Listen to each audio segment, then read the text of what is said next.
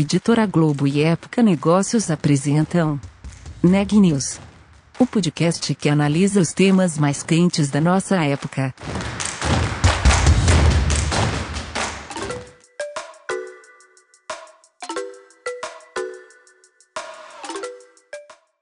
Olá, eu sou Elisa Campos, da Época Negócios, e nesta quinta-feira, dia 2 de abril, eu estou acompanhada da editora assistente Daniela Farabasile.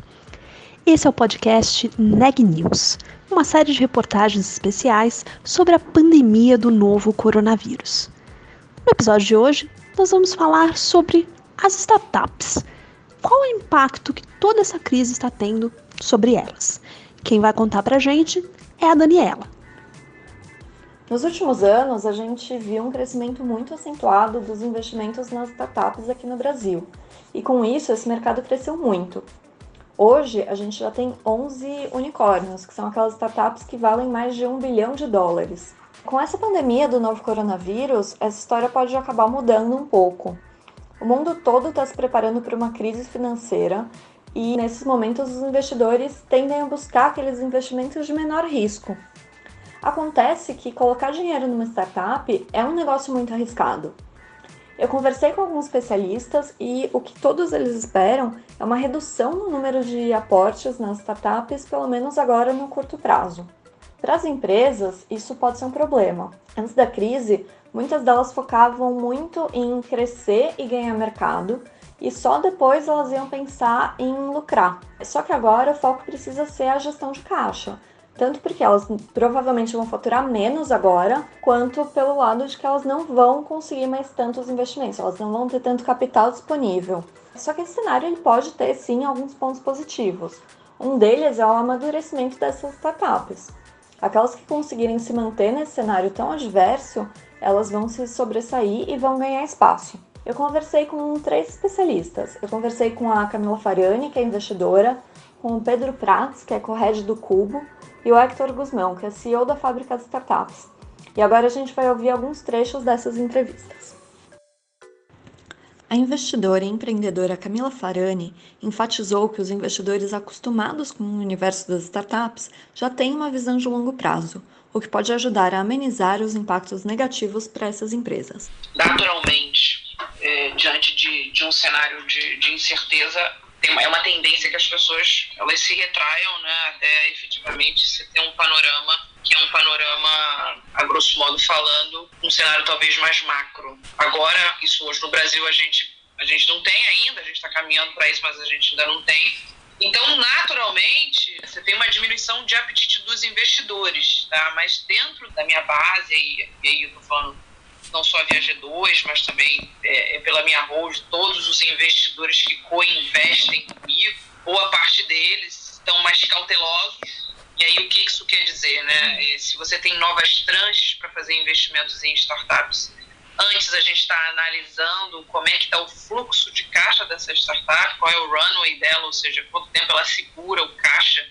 E aí a gente sempre fala, considera o pior cenário possível e qual é o pior cenário sem entrada de receita é, nos próximos seis meses, para a gente analisar efetivamente para onde que vai o fluxo financeiro e para onde vai o fluxo financeiro daquele aporte. Tá? Então, eu, eu, por exemplo, eu tenho duas startups aí nesse momento, onde não só a mim, meu time, meus sócios e os empreendedores, a gente está fazendo esse, essa engenharia financeira de uma certa forma. Tá? Então, eu acho assim, você tem um aspecto onde tem um aspecto, é, é, sem dúvida nenhuma, mais cauteloso. Por um outro lado, Daniela, é, o investidor, e principalmente assim, o investidor venture capital, o investidor anjo, ele não faz um investimento a curto prazo, né? Ele faz um investimento a, a, a, longo prazo. Então, seria a minha expectativa, ela não é uma expectativa de, se eu vou investir agora e eu vou colher os frutos daqui a um ano, dois anos. Se eu vou investir, realmente, eu vou colher esses frutos daqui a seis, sete, oito, dez anos. Uhum. E aí, por esse lado, né, é, sem dúvida nenhuma, agora nem tanto, mas você tem uma visão um pouco mais otimista, por quê? Porque é, é sempre nesse cenário de crise, onde, vamos dizer assim, os buracos, né, as lacunas, elas, as crateras, elas são mais expostas.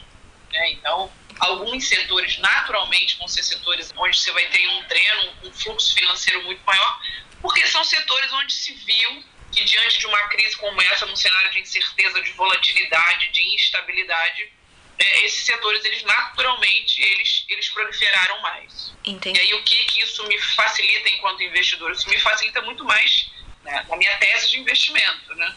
É, então, ora, se eu tenho aqui é, serviços de edtech e se eu tenho uma startup de edtech entrando no meu portfólio que já esteja no meu portfólio, que naturalmente diante dessa crise é, e futuramente ela tem uma possibilidade de crescimento, é muito mais do que um determinado em detrimento de um outro setor. Isso para mim é muito bom, uhum. né, como investidor e para todos os investidores que pensam a longo prazo. E você acha que agora, é, com essa crise que a gente está vivendo, muda um pouco é, a lógica que a gente tinha visto de startups queimando muito caixa, muito capital de fora para crescer? Eu acho que a crise, ela sem dúvida nenhuma, além da transformação digital, tem uma questão da transformação social, tem uma questão de você repensar diversos aspectos aí, é, sob o ponto de vista de negócios, e sem dúvida nenhuma, é, valuations ou, ou, ou queimas de caixa, eles têm que passar a ser considerados. Mas eu acho que é importante colocar que a crise, talvez, ela vai complementar e realmente alavancar um pouco. Porém, né, é, isso era um movimento é, que já estava vindo, aí, principalmente com a questão do SoftBank, questão de work, a questão do Uber como um todo, né, isso trazendo aí à tona é, uma realidade é, é, de algumas startups que começaram, as startups hoje são scale-ups, dessa queima de caixa muito grande que você faz com isso? E aí, quando você tem um momento de crise, um momento de incerteza, puxa, e agora? E aí, como é que faz essa empresa que agora ela, ela, ela naturalmente ela queima a caixa, ela, ela, ela já estava engargalada e ela faz o que agora? Uhum. Então, eu não acho que necessariamente isso vai ser uma alavanca, eu acho que sim, isso vai ser um complemento e que no final das contas vai ser bom para todo mundo. Vai ser uhum. bom para a saúde financeira da, da, empresa, vai ser bom para a saúde financeira da startup, é, vai ser bom para ter um movimento cada vez mais crescente é, da atração, mas atração vinda, é, não só atração é, com base de usuários crescer exponencialmente, mas isso também ser feito de forma sadia sob o ponto de vista financeiro. É, eu acho que agora é época de você falar de aumentar a produtividade dos colaboradores, de você reter os seus talentos, uhum. de você cortar ao máximo esses custos que são os custos, é, sem dúvida nenhuma, os não estratégicos, tá? é, se planejar para naturalmente alguns meses sem faturamento ou com faturamento baixíssimo, eu já falei da construção desses três cenários, uhum. né? Acho que é, eventualmente verificar a linha de crédito disponível para a saúde do seu negócio, por exemplo, ontem, ontem eu fiz três calls seguidos com startups só para só da gente fazendo simulações do impacto da gente realmente tomar, tomar crédito, né? Assim, uhum. gente, como é que a gente conseguiria diluir isso, isso dentro do nosso fluxo de caixa. Sim, entendi. E você falou aí de aumentar a é, produtividade e reter talentos. O que que os empreendedores podem fazer nesse momento para conseguir isso? Aumentar a comunicação, aumentar a capacitação. Na minha cabeça, líder só é líder quando você forma novos líderes. Então, quanto mais líderes você tem na sua equipe, mais você está focado na estratégia. Quanto mais você está focado na estratégia, mais o seu negócio cresce e mais as pessoas se desenvolvem. Então, eu acho que esse é um caminho. Né? Eu, eu, eu tenho feito uma série de, de reflexões ao longo desse caminho. Eu posso eu, eu acho que eu, nunca tive tão mais próxima da minha equipe do que eu estou hoje, né? Justamente porque, porque eu acho que é importante a liderança agora. Eu acho que é, isso vem muito de uma filosofia que eu sigo, que é a filosofia é, que é o estoicismo, né? E ela prega uma coisa para mim é muito importante. No, no momento que é, uma crise se instaura, né, um cenário de complexidade se instaura, é onde os líderes se levantam Ora, não adianta eu passar o ano inteiro falando e pregando sobre liderança no momento de crise. É isso que eu tenho falado para todos os empreendedores. Gente, aqui, aqui agora você tem que ser um empreendedor e você tem que ser o líder. Você tem uma equipe, a sua equipe tem família, a sua equipe também está incerta, a sua equipe está com medo, a sua equipe provavelmente está preocupada dela ser mandada embora, ela provavelmente ela tem pessoas na família, idosos, mães, pais, etc e tal. Então o que você tem que fazer agora? Você tem que exercer a sua liderança, oferecer apoio e dar suporte. Conversei também com o Pedro Prats, que é corrédio do Cubo, e ele também tem uma visão otimista. Ele fala que no longo prazo ainda há muitas oportunidades de investimento no mercado brasileiro, apesar desse cenário difícil que a gente vai ver agora no curto prazo. Todos os fundos focados de fato em investir em startups estão agora focando no dever de casa deles e as empresas do portfólio. Tá? Uhum. É, essa, acho que não é dúvida para ninguém, essa é uma crise é uma recessão que parou a economia no Brasil e os efeitos disso são a economia para de rodar. Uhum. Ou seja, as empresas deixam de ter receita. Isso são as empresas grandes e as empresas pequenas. É claro que as empresas pequenas sofrem mais com isso porque vira um problema de caixa. Então, Então, ah, o foco total ah, do, do, do, investimento e das startups nesse momento é fazer gestão de liquidez, fazer gestão de caixa. O que isso significa para o capital investidor? É, que o capital está voltado para dentro, está voltado para o próprio portfólio. Uhum. Não está voltado agora para fazer novos investimentos, novos deals. Uhum. Ele não tá vai fazer um agora... investimento em uma startup que não estava no portfólio dele antes. Exato. O que eles estão olhando muito é assim, se as startups agora, que eles já investiram, estão fazendo um bom dever de casa de gestão de liquidez e salvando o dinheiro que eles poderiam fazer de investimento em novas startups agora nesse curto prazo, para fazer algum reinvestimento em algumas startups que possam precisar mais uhum. ah, de mais liquidez no curto prazo. Então, eu acho que esse é o primeiro fator aqui que eu queria falar de curto prazo. O fator é, ah, vão, no curto prazo, menos investimentos serão feitos, e essa redução vai ser bem sensível, ou seja, vai ser uma boa redução de novos investimentos, uhum. porque, de fato, ah, os fundos estão olhando agora para a gestão do seu portfólio, para que as, as suas startups de portfólio saiam vivas no final de crise, e é uma crise de liquidez. Então, uhum. o investimento pode ser focado nisso. O estrutural da economia brasileira, como oportunidade de investimento em startups, não muda. Continuamos uhum. sendo um país de 200 milhões de habitantes, super escalável e com grandes ineficiências. Eu acho que o que realça nesse momento de crise é que algumas dessas ineficiências já têm resposta e já têm tecnologia pronta e as startups estão mostrando isso. Então, para o médio prazo, acho que o primeiro takeaway é que tivemos alguns pontos de inflexões de inflexão aqui sobre algumas realidades que existiam de uma forma na indústria e que hoje deixam de existir. Uhum. Ah, um exemplo desse ponto de reflexão é sobre o futuro do trabalho, né? Que o trabalho remoto e novas tecnologias para o bem de eficiência é, não apenas estão provando que funcionam super bem e geram valor, como também são uma forma de você, tipo, viu isso, a empresa no futuro, né? Vai que por algum motivo lá na frente tem que acontecer, vai, pode ter uma crise dessa de novo.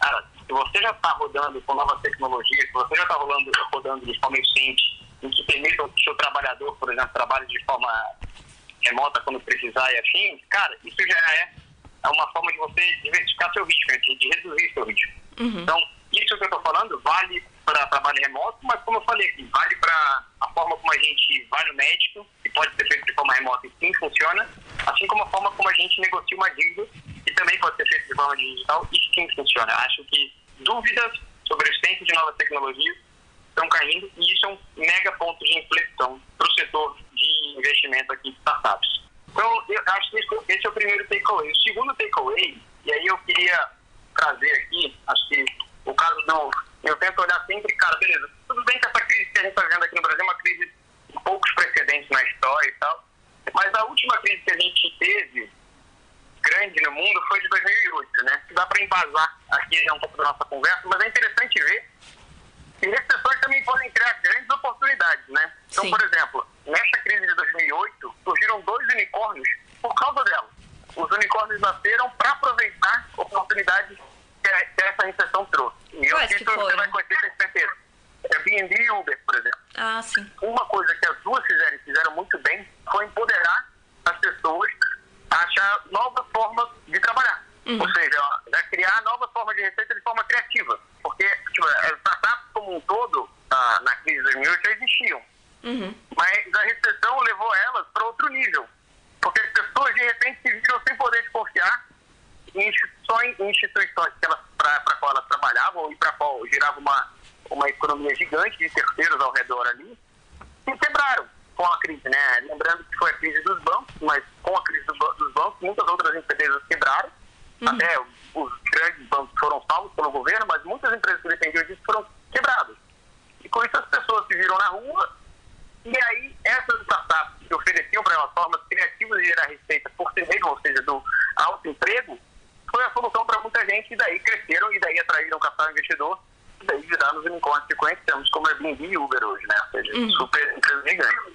Ótimo. Então, acho que assim, essas recessões, e muitas vezes, elas funcionam como um filtro, né?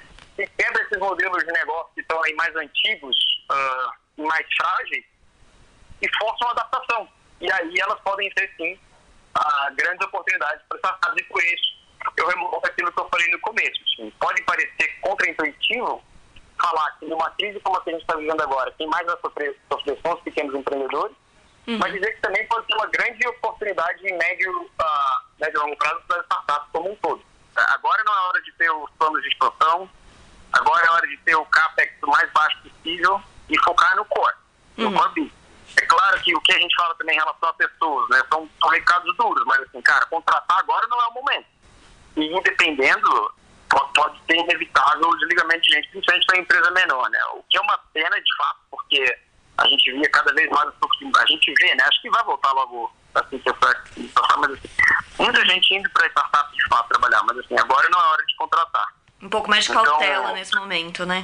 Exatamente. Então também estamos falando, acho que elas como um todo, as startups como um todo, acho que já estão mais urgentes. É assim, cara, eliminar aquelas despesas de viagem, de, bom, viagem nem, nem, nem entra, mas ser frugal. Agora o momento é ser frugal. Outro ponto, então, vou, aí, tudo isso que eu estou falando é embaixo do chapéu caixa, né? Porque não tem outra resposta que não seja gestão de caixa. Mas, Sim, claro. Cara, renegociar todos os contratos, né? Então, tudo que é custo, tudo que é, por exemplo, aluguel, tecnologia, todos os serviços, Hector Guzmão, que é CEO da fábrica de startups, ele lembrou que agora, no meio dessa crise, a gente vai ver quem são de fato os bons empreendedores brasileiros. Bom, Daniel, eu acho que o primeiro ponto, de fato, essa crise ela é diferente de todas as outras, porque ela, ela é muito mais incerta do que as outras. As outras você tinha uma causa raiz, você sabia atingir essa causa raiz uh, e sabia se planejar, pelo menos, quando que as coisas deveriam acontecer e quando que poderia ir amenizando ali o drama da crise. O problema é que essa ainda está tudo muito incerto. E o incerto, quando eu digo, eu acho que é muito uma visão de que pode ser melhor do que a gente imagina, como pode ser pior do que a gente imagina. Então, acho que a mensagem principal nesse momento é, para as startups é uma mistura de calma com planejamento, com acompanhar isso dia após dia. Com certeza, toda essa crise é um baita de um desafio para as startups, para as pequenas e médias empresas, para as multinacionais, para todos nós, né, gente? Então, vamos, vamos torcer e vamos trabalhar para que ela acabe rápido. Notícias do dia. Nesta quinta-feira, o governo federal publicou um MP que permite que as empresas reduzam os salários em até 70% e suspendam os contratos de trabalho. O objetivo do governo é evitar demissões durante a crise do coronavírus. Os trabalhadores que tiverem seu rendimento afetado pelos cortes vão receber do governo federal uma ajuda financeira. No entanto, esse auxílio nunca vai exceder o teto hoje em dia do valor do seguro-desemprego, que é de R$ 1.813. Também nesta quinta-feira, o presidente Bolsonaro disse que a partir da semana que vem será possível sacar o benefício que ficou batizado aqui no Brasil como Corona Voucher de 600 reais voltado a informais. O último boletim do Ministério da Saúde aponta que temos hoje no Brasil 7.910 casos confirmados do novo coronavírus. Temos também 299 óbitos, infelizmente, o que faz com que a taxa de letalidade do país seja de 3,8%. Por hoje é só. Espero vocês aqui amanhã. Até lá.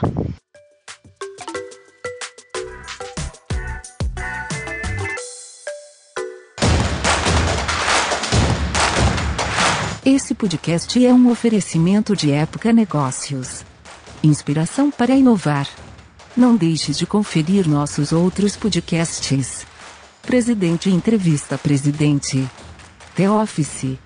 E os negócios da nossa época. Ouça, acompanhe, compartilhe. Vamos fazer deste podcast o nosso ponto de encontro.